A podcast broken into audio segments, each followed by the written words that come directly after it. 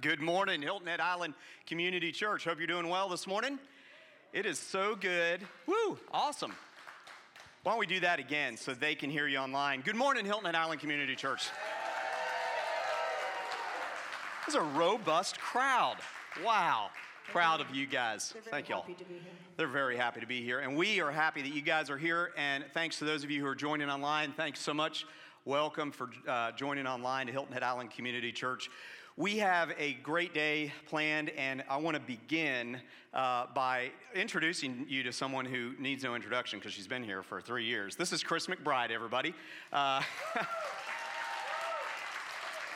Chris, um, Chris has served uh, as our essentially our groups director for the past what three, three years and done an amazing job. And I know, I know, what you guys are thinking right now. She's leaving. She's not no, leaving. She's, she's not, not, leaving. Going not going anywhere.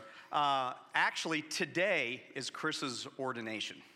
And uh, we're going to, ord- absolutely. We are celebrating um, her ordination into full time Christian ministry. And um, over the past couple months, we've actually ordained two of our staff members, Justin um, last month, I believe, and uh, our student pastor, our next generation pastor, and uh, Chris. And so Chris uh, is our women's pastor. She has served as our uh, groups director these past few years, but um, today we are ordaining her into full-time Christian service. And Even, she's been doing it a while.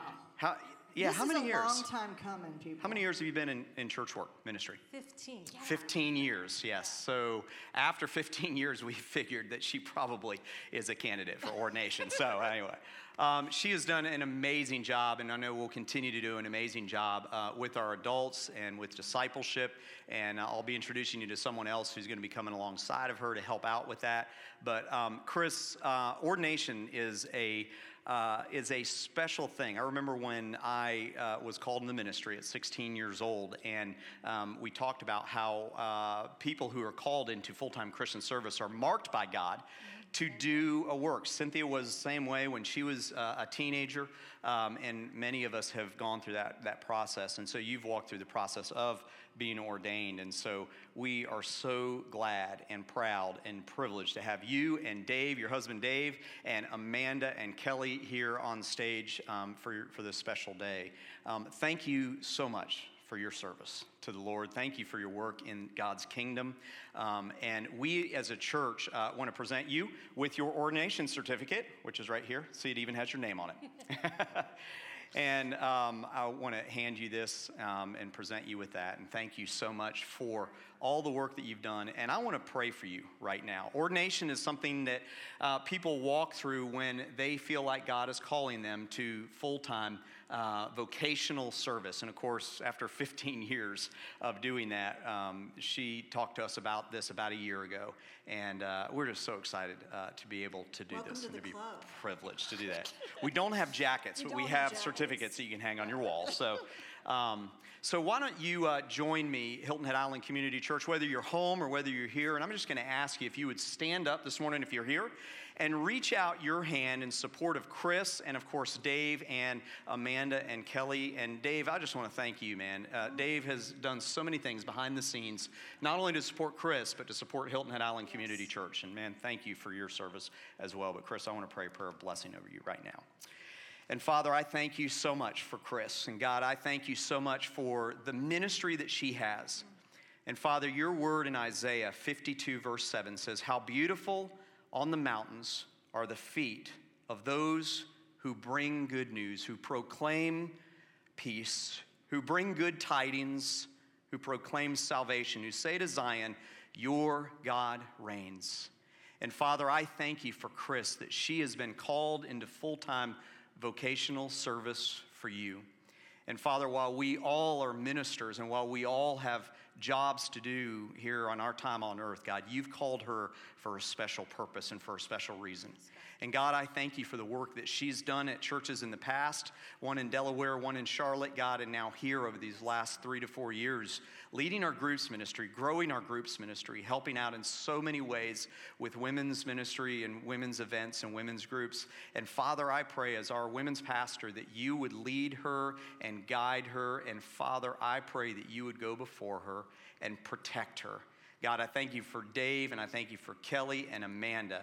And Father, I pray your blessing on her future ministry. God, we just give you Chris and we thank you that you have given her to this church. Her blessing, uh, Father, your blessing be over her life. In Jesus' name I pray. And all God's people said, Amen. Amen. Amen. Chris, congratulations. We're so thankful. yes, we did a little chicken dance there. All right, you guys can be seated. You can be seated this morning. I'm going to ask Matt and Liz to come up on stage here this morning. Uh, this is really a, an amazing, I think, uh, move of God. Uh, many of you know that uh, over the past few months, uh, really all during our quarantine and coronavirus, we have been searching for a kids pastor, right? Uh, so uh, we've had amazing um, kids ministry directors over the years. Uh, most recently, Andrea uh, um, and uh, um, uh, Justin, of course, being our next gen pastor. But they had a little, they had another little one, their third little baby, and so we've been searching for a kids pastor. And so we've been working with a, a group in searching for our kids director, and we did some in-depth interviews. And in one of those interviews, um, we said, "Boy, this this particular candidate um, is a great candidate, just not for the kids director. And uh, so uh, we uh, really prayed through uh, the idea of hiring um, this guy who we interviewed uh, to be our connections pastor. And today, uh, Hilton Head Island Community Church, I want to introduce you to Matt and Liz Seidel. And Matt is going to be coming on board as our connections director. And this is something that has been kind of on the back burner for us for a long time. Uh, the old school word for this is assimilation, all right? So that's such a weird word, I think. But uh, anyway, that's what it is. Uh, but it's really connecting uh, our adults in groups and in ministry and overseeing our discipleship area and overseeing our connections from really from everything that happens from our service on through the rest of the six days. And so he's going to be in charge really of overseeing that whole process. And uh, it was just one of those moments where we as a leadership team said, you know, God has brought us to a man who has great experience in this area. He's going to talk more about that in just a minute. Uh, but we felt like we needed to, to do everything that we could to get him on board. And already, he's not even on, on staff yet. He starts September 1. Um, but already, um, he has given us such uh, great wisdom, and he has an intuition and a discernment and wisdom uh, about the discipleship process. And Matt, I want to say welcome to the team, man. And we're glad to have you on board. I'm going to uh, have him talk here in a few moments. But um, Chris, actually, this is the really cool part. Chris approached me after we had already begun the interview process, and she said, Hey, I want to let you know one of the guys that you're interviewing.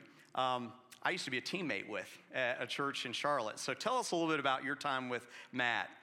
So, uh, Matt and I worked together for about um, almost two years, and he's just a phenomenal guy.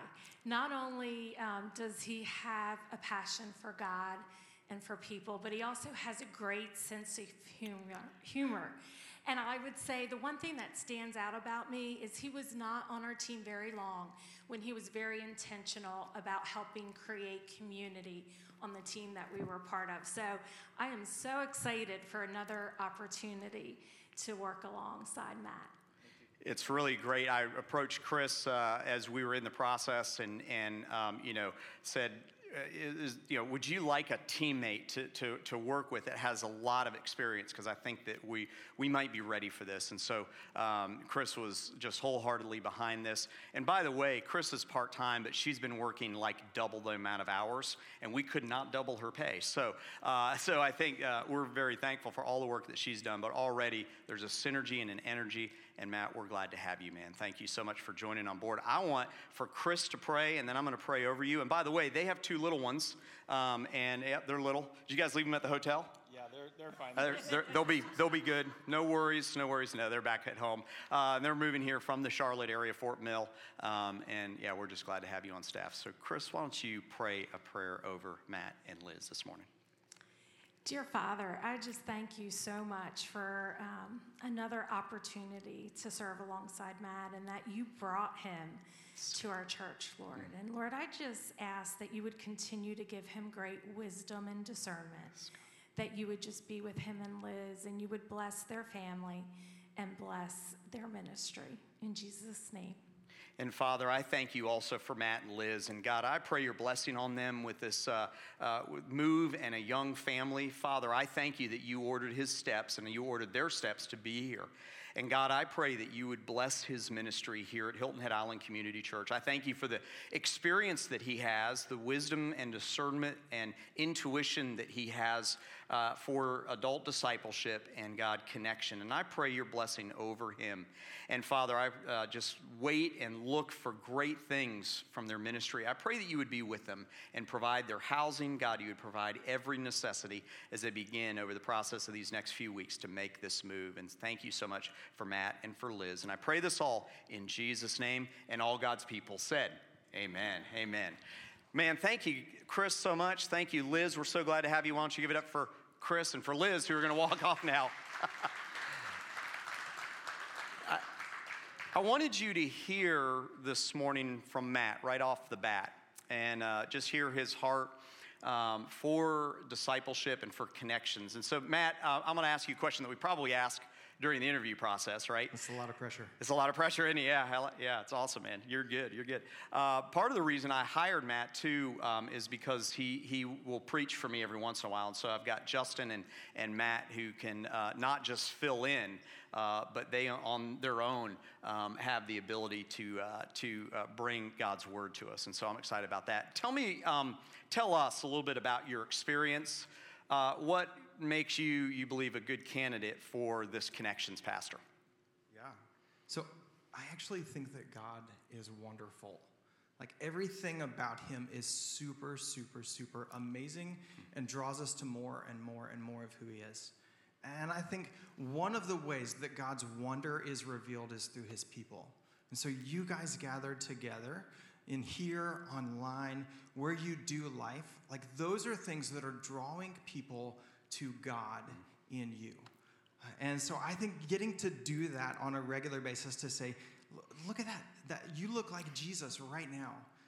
Everybody else around you is noticing it. Like that's a gift that you guys are going to get to give to one another, to this community, and little by little change the world right here in little tiny ways. So I'm excited to get to do that uh, with, awesome. with, with y'all and, and on this team. I love it. And one of the things you talked about in the process, uh, our interview process, was that the wonder of God. And uh, man, I love that concept, the wonder of God. And so uh, I love that. What your positions in the past? What has kind of Oh, yeah, set you up? part? Yeah, you did a great job of ans- not answering the question. That's okay though. I'm going to be a good. politician after this. It's fine. tell tell me uh, tell me uh, what you know what has readied you for this Oh, type yeah. of position. Yeah, so I, this is something that's been kind of in my heart for a long time. Um, so the first ministry job I had was with InterVarsity Christian Fellowship, which is a ministry to college students. And mostly what I got to do was watch people in formative stages of their life figure out who they are and who Jesus is, and then invite other people into that. And then I went to seminary. Uh, we went to Vancouver, British Columbia, which was awesome. Um, and Vancouver is a little bit different because it's like 2% religious. And so the conversations that we would have with people were totally different. I got my MDiv there. And the thing that I learned in seminary was that God is wonderful in lots of different ways. Um, and the things that were about him, the more I learned, the more deeply I began to believe what I know have known to be true my whole life.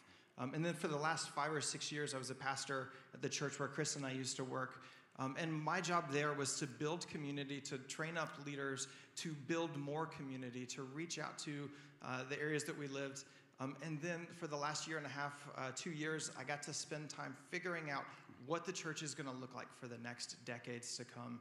Um, because we know it's different and it hit us faster than we expected. And so to get to do that is, man, it's going to be fun to get to do that here. Wow, that's awesome. And actually, on that note, because we're talking today about community over COVID, um, why is it so important for uh, believers to be plugged into Christian community, um, maybe even now more than ever? Why do you, how do you see that? Why do you see that being of such great importance in the church?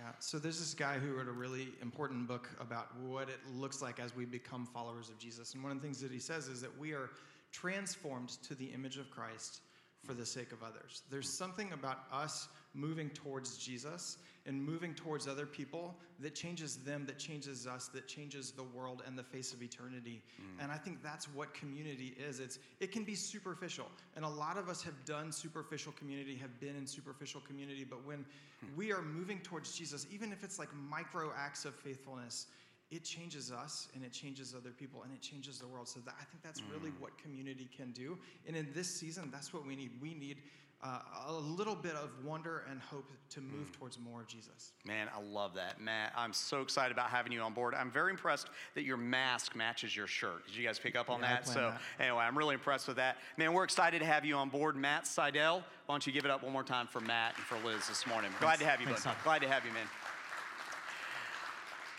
If you have your Bibles today, I'm going to ask you to turn to the book of Acts, chapter 8. We're going to be in Acts chapter 8, uh, Acts chapter 1, John 16, a few different places uh, today. And of course, I mentioned to you that the name of today's message is Community Over COVID. Uh, i kind of joked around that uh, this is a one week uh, message series. It's not really a series, then, right? So, uh, but I believe that this is important in the life of our church, um, particularly now. But it's not just now, it's that we get the picture of Christian community that uh, we are to have over time under normal circumstances, but maybe especially during these very trying days. When COVID started, I had the great prophecy and prediction that it would last two weeks. I was like, this is gonna be two weeks, March 15, March 16, we'll be done. We'll be back in services by April. We'll have Easter full house. We'll have five services. No, we weren't gonna have five anyway, but uh, we would be back. And so, uh, prophet, I am not. This thing has lasted far longer than any of us thought. It's taken us further than we ever wanted to go. It's caused implications in our lives that we maybe never could have imagined or fathomed. And when we began this process of quarantine and when we began this process of our church's response to COVID 19, we used a mantra, and the mantra, or the statement, I guess, I probably shouldn't say mantra, was be responsible without being fearful. We are to be responsible without being fearful. And I love that. And we still are using that. We need to be responsible without being fearful. But as things kind of continued on, and we realized that COVID might be with us for a while, the short term crisis has become our long term reality. And just maybe a month or more ago, um, in just my own private time with the Lord, um, I clearly heard him saying that this is no longer a situation that we can simply respond and t- react to. It's a reality which requires from us a longer term response an adjustment, a nimbleness to be able to adjust so that we can continue to be the church, so that we can continue to grow in our relationship with Christ, as, as, Matt said, so that we can continue to move forward with Him and not backwards. And so while we're not at all throwing the phrase be responsible without fear to the wind, we as a church both this church and the church capital C, I believe, owe it to our people and to our church and to our world to have a, a reality that this is something that is, and, and have a responsibility to realize that this is something that is our reality. And so, as we move forward, you're going to see a little bit more of a longer term kind of approach rather than just weeks, seasons of response to what's going on. See, church, it's not too late to retool. And I believe that perhaps one of the things that God is calling us to in, in response to COVID 19 individually and as a church is um, definitely, uh, you know, repentance. But I also believe that part of the church's repentance is to realize that we, for far too long, have done things the way we've always done. And we've kind of made an idol out of the way that we've always done things. We've made an idol out of that thing that just feels good because this is what we are supposed to do, and this is how we are supposed to do that. Well, if we're going to live with this for a few more weeks or months, or dare I say years, as everybody gets offline right now as I say that, um, we can pray for the end of COVID 19, which we're doing through hashtag pray843 at 843 every morning. We're praying for eight minutes for the end to COVID 19. And we can believe that, but we also need to retool. And perhaps what God is doing in the church is causing us to get outside of our comfort zone and do things differently. Crisis has affected us in the past. It has affected the church in the past. It's, it's affected humanity in the past. Crisis is currently affecting us. It's affecting our lives. It's impacting our lives. And it will continue to affect us. It impacts our lives. It impacts our communities. And it impacts our churches. But we shouldn't be surprised. We shouldn't be surprised.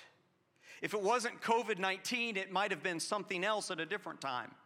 If it wasn't this pandemic, it might have been some kind of war. If it weren't a war, it might have been some kind of human, human crisis. Crisis will always come, and it shouldn't surprise us. Jesus talked about it. In John 16 33, he said, In this world you will have trouble. But look at the verse right before that verse when he said uh, that I have overcome the world. He said, You will have trouble, but I have overcome the world. But look at John 16 32. He says, Behold, the hour is coming. Indeed, it has come when you will be scattered. I'm going to come back to that word in a moment. He was talking about then, but I also believe that Jesus was talking about sometime later in the future. Each to his own home and will leave me alone.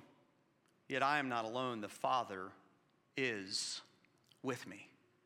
And so we shouldn't be surprised that crisis is affecting us. It has, and it, it is right now, and it always will affect us. There will always be something that impacts our lives, and impacts our community, and impacts our world, and impacts the church. And the measure of a church, just like the measure of a man, is not how uh, they, how, what happens to them, but how they respond in the middle of crisis. The measure of us as a church is how we respond. And there's a situation that comes up in Acts chapter 8 that the church, I believe, responded to, one of the very first crises that happened. But I want to point you back just a few chapters earlier to when the first church began to be established. And we read this passage a lot, and every time I read it, I gain something new from it. But I want you to see that the very first church was forged and ready for the crisis because of community. Acts 2:44 through 46 says this, and all who believed were say that next word with me together. And they had everything in common. All who believed were together and they had everything in common. And they were selling their possessions and belongings. They were distributing the proceeds to all as any had need. And day by day, verse 46 says, attending the temple I want you to pay attention to that. We're going to come back to that in a moment. They were attending the temple together and they were breaking bread in their homes. They received their food with glad and generous hearts. I love pointing out that there in the first church, the common denominator was food. And here we are in 2020. And as far as church goes, the common denominator is always, right? It's always food, right? We, we love to eat together. See, the foundation of that first church was forged in community. And the environment that they met in was kind of a picture of how we meet today. And you see, this foundational passage in Scripture set the church up for what we still do today, and that is as we come together in a large group, or now maybe a medium sized group, or maybe even a smaller than medium sized group, and we worship together and we study together and we grow together and we fellowship together. And that's what they were doing in the temple courts. That's what those first group of Christ followers were doing in the temple courts. They were meeting together in a larger gathering, coming together as a group to worship and to pray and to fellowship. But it also says that they not only attended the temple, but they were gathering and breaking bread together in their homes. And so you see that the church community was forged in large gatherings and in small gatherings. But then something happened. A crisis arose. It was a crisis that was fueled by a decision that the Acts chapter 8 says that Paul, who had been called Saul before he came to Christ, actually began. It was a crisis that he endorsed. As a man who was in charge of seeking out these followers of the way, these new Christians, and putting them to death and jailing them and making sure that they were stamped out and stomped out of culture, Saul put his stamp of approval on the very first martyr, the very first person who was killed for the cause of Christ. And we see it in Acts chapter 8, verse 1. And Saul approved of his, this is Stephen, by the way, Stephen's execution. And I want you to see what happens because this is a crisis not too dissimilar, maybe not in nature of the crisis itself, but in the impact of the crisis to what we're dealing with today.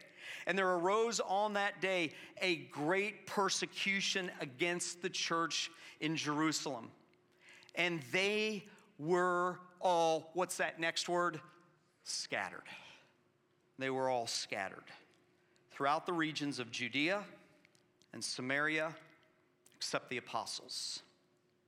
And you see what happened is, is the stoning of Stephen, Saul's stamp of approval on the stoning of Stephen and the act of stoning uh, Stephen's murder and, and martyrdom itself was the spark that began the widespread wildfire of the persecution of the first church. And years later, there was more persecution, and years later, there was more persecution. And as you go through church history, you have these moments where the church went through crisis after crisis after crisis. And in this particular moment of crisis, the church was scattered all through the region. And so they no longer could meet together in the temple courts. They no longer could meet together in homes necessarily.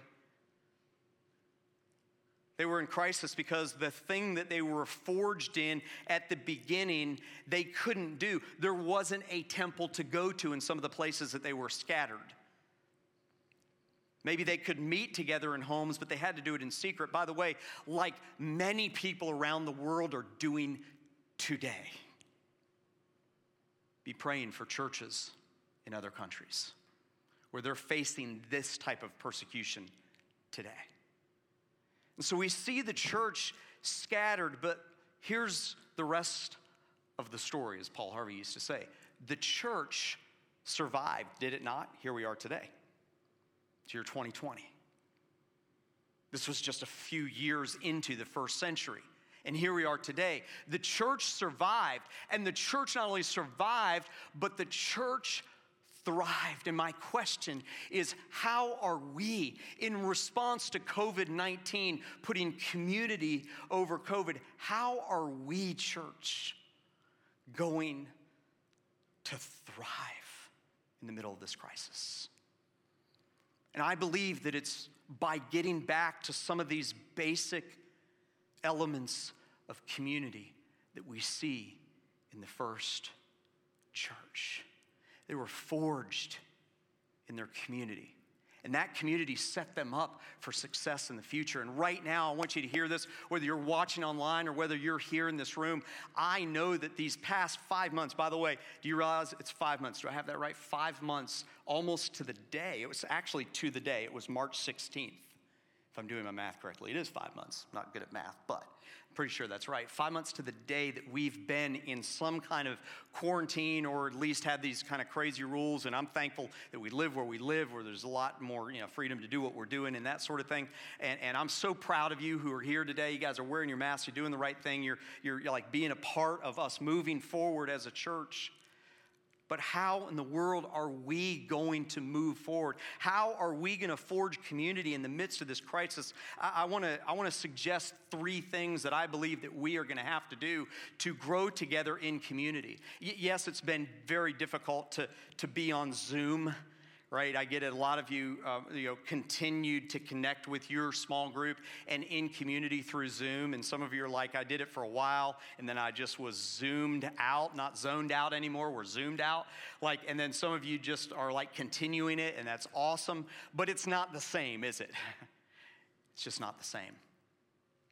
So I think the recipe is is that three things. First and foremost, responsibility without fear means first be responsible. And we have to, as people, we have to regulate our risk.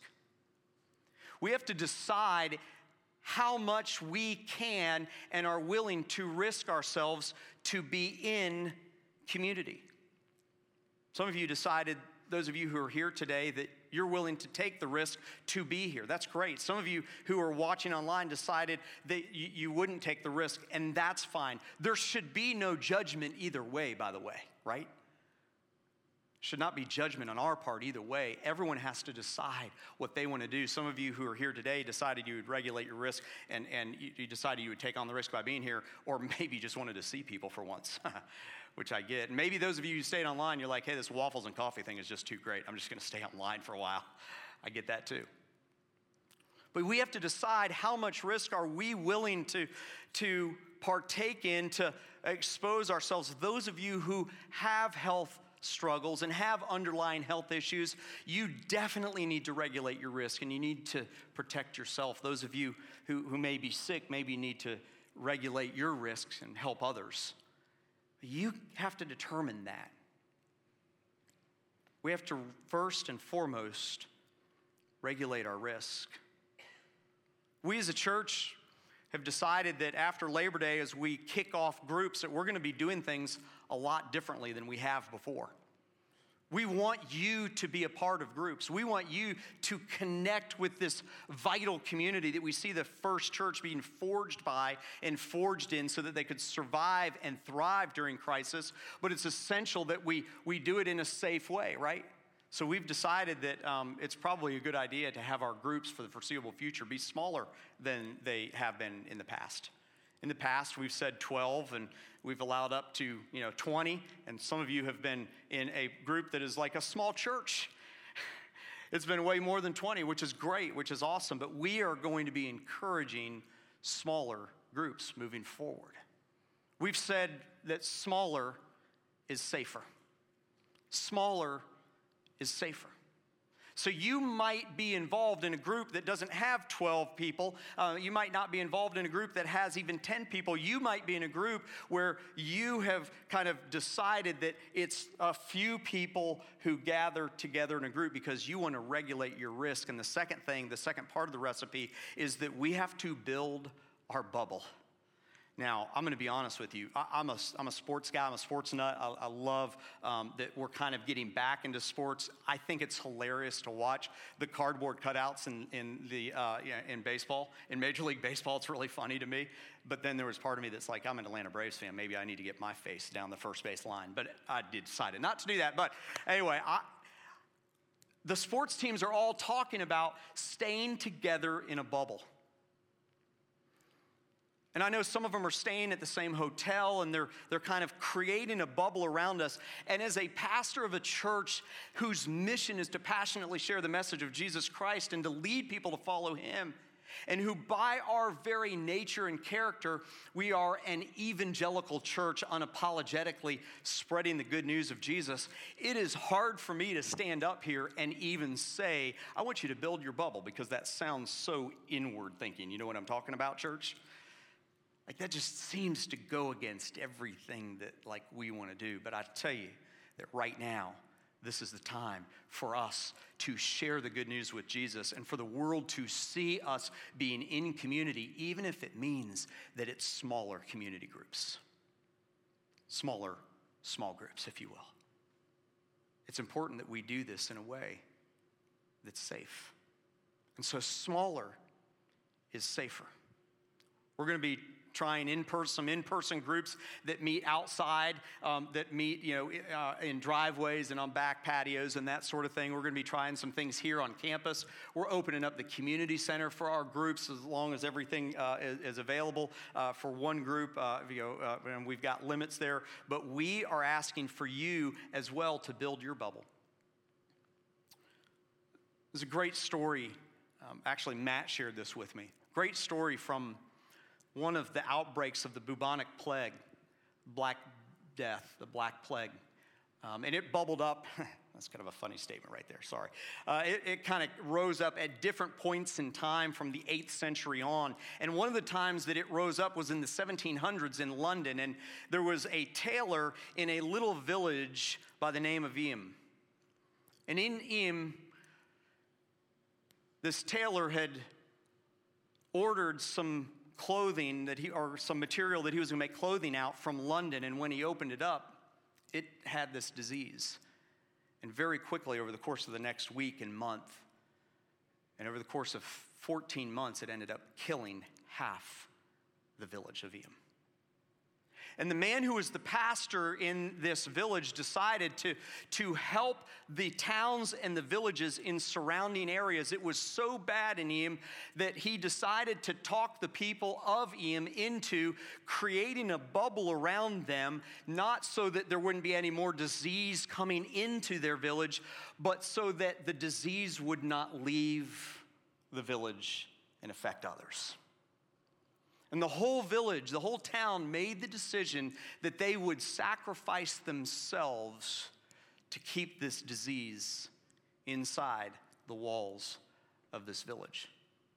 And in doing so, they actually placed boundary stones around the village of Eyam. And the story goes that if they needed food or they needed materials to live on, if they needed the things for the sustenance of life, they would take their coins and clean them with vinegar, and they would leave their coins on the stone, these boundary stones that surrounded Eyam. And people of Sheffield and other, uh, I think Stony Bridge is the, other, the name of the other one, would come to these boundary stones and they would take the money and they would leave them food and they would leave them the necessities of life. And while our situation isn't that desperate at all, it gives a great picture of, I think, how we have to respond to the reality of the crisis we're in. As much as I don't love it, we have to build bubbles of smaller groups so that we, as Christ followers, continue the process of that first church, of what we saw in Acts chapter 2, of sharing together, of, growing together, of, of living together, of caring for each other together. And so, not only do we have to regulate our risk, and not only do we have to build our bubble, but lastly, listen, church, I want you to hear this. We have to, as a church, commit to community. We have to commit to community. If you and I make the decision that during the period of time during the pandemic we can't stand zoom and we're not going to do the online thing and we don't like you know meeting outside because it's too hot. I fall into that category. I'm ready for fall. If we if we decide that we're going to use all of these things as excuses to not be involved in christian community we will die as believers because we were not intended to live life in isolation. Found that out for two months, didn't we? Earlier this year. We weren't made to be alone. We were made to share with each other in community. And so we have to commit that we are not going to do it alone, that we've got to share in our journey, and we've got to make a strategic decision to engage in some type of group. See, we've got to be committed to community when it's easy, but also when it's more difficult. We've got to We've got to decide that we're going to be in community no matter what. Because, listen, that is the church more than this is the church. This is an aspect of the church. This is our worship gathering. And yes, it's important, but what is vital is for you all to be sharing what God is doing in your life with other believers. That's why Chris and Matt are going to be doing the job that they're doing.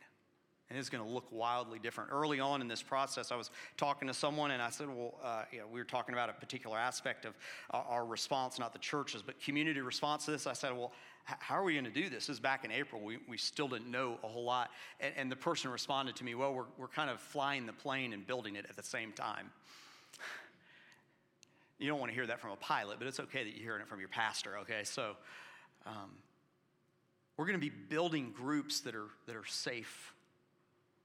We're going to be building groups that you can grow in, you can share the Christian life in, you can study God's word, and that you can pray together with.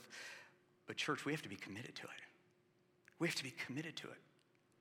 See, in a in community, we accomplish the mission of the church. In your groups, we're going to encourage you to find ways to safely serve our community. It's a large part of the way that we're going to serve, at least for the foreseeable future, at least through the end of this calendar year. In community, we accomplish the mission of the church even during crisis. The persecution of the first church did not deter them from their mission. And because they weren't deterred from their mission, I want you to get the picture of what happened after Saul started persecuting the church. Because just three verses later, in Acts chapter 8, verse 4, here's what we see. Now, those who were scattered, in Acts 8, verse 4, now those who were scattered, they went about preaching the word.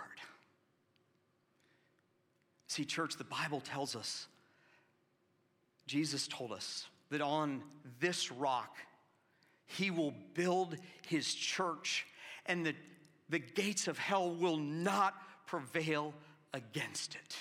And that includes COVID 19. The gates of hell will not prevail against it. But we, God's people, have to be committed to it.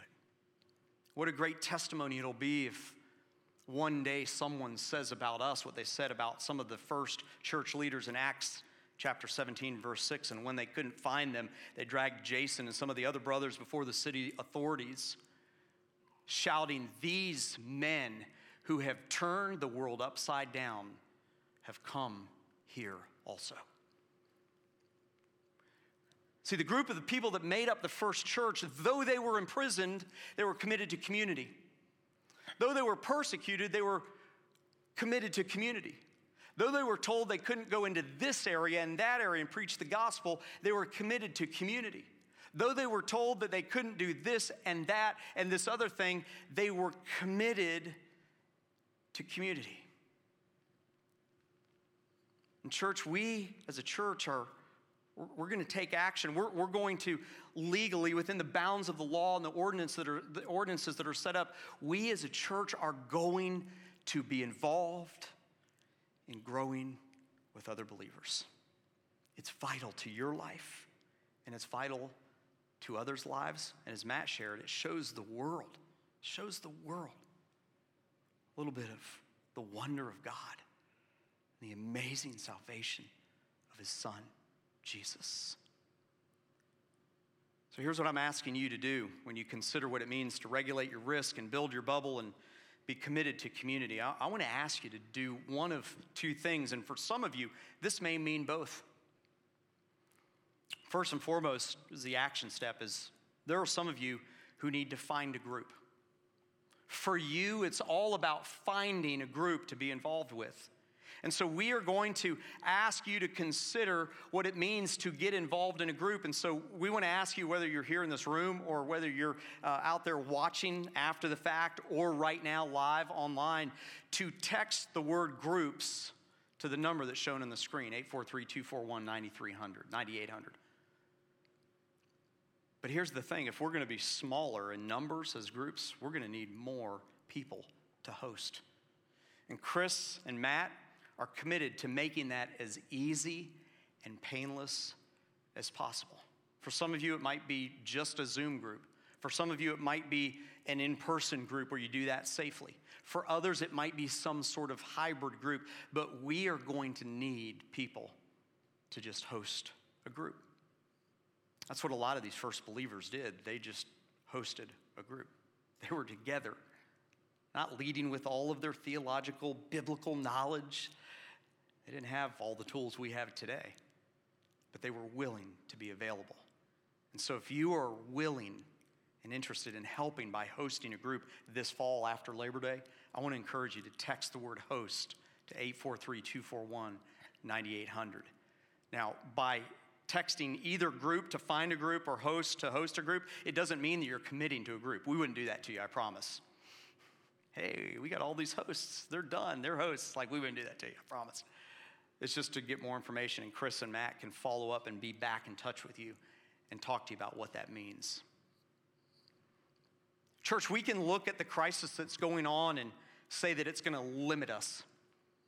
When we received word that, uh, I think it was on July 1st, that everyone had to wear masks in a, in a, a you know, private space, I realize a commercial private space, um, I, I viewed that as, as like the freedom that we needed to actually get back to worshiping together safely. That's the way I viewed that. And yes, I don't like it. It's not, it's not a whole lot of fun to, to put these on. But you know what? It allowed us to be able to get back together in worship. Those of you who are um, parents of um, someone who's a teenager or maybe even um, elementary school age, by the way, we're continuing our search for a kids pastor. We haven't stopped that just because we got Matt, who was a candidate, but not for that position. Uh, we are continuing to look for um, that position. But we also know that um, you know, we need to do some things now for your kids. And Justin and Dion and his team, their team, are doing a great job of putting some stuff together. There's so much to be excited about in the midst of this crisis. If we view this as this is limiting, then we will be limited. But if we view it as this is our time and it's our day and it's our hour, then we will be amazed to see what God will do. I want to encourage you, church, to take action to text groups or to text the, the, the word host to that number and be a part of what it means to be the church, to have community over COVID. Will you pray with me this morning? Father, I thank you that your promise to build your church on this rock and that the gates of hell will not prevail against it has been true for all of these years, for all of these decades, and for all of these centuries. And come wars, and come famine, and come uprisings, and come uh, uh, crisis in communities and among culture.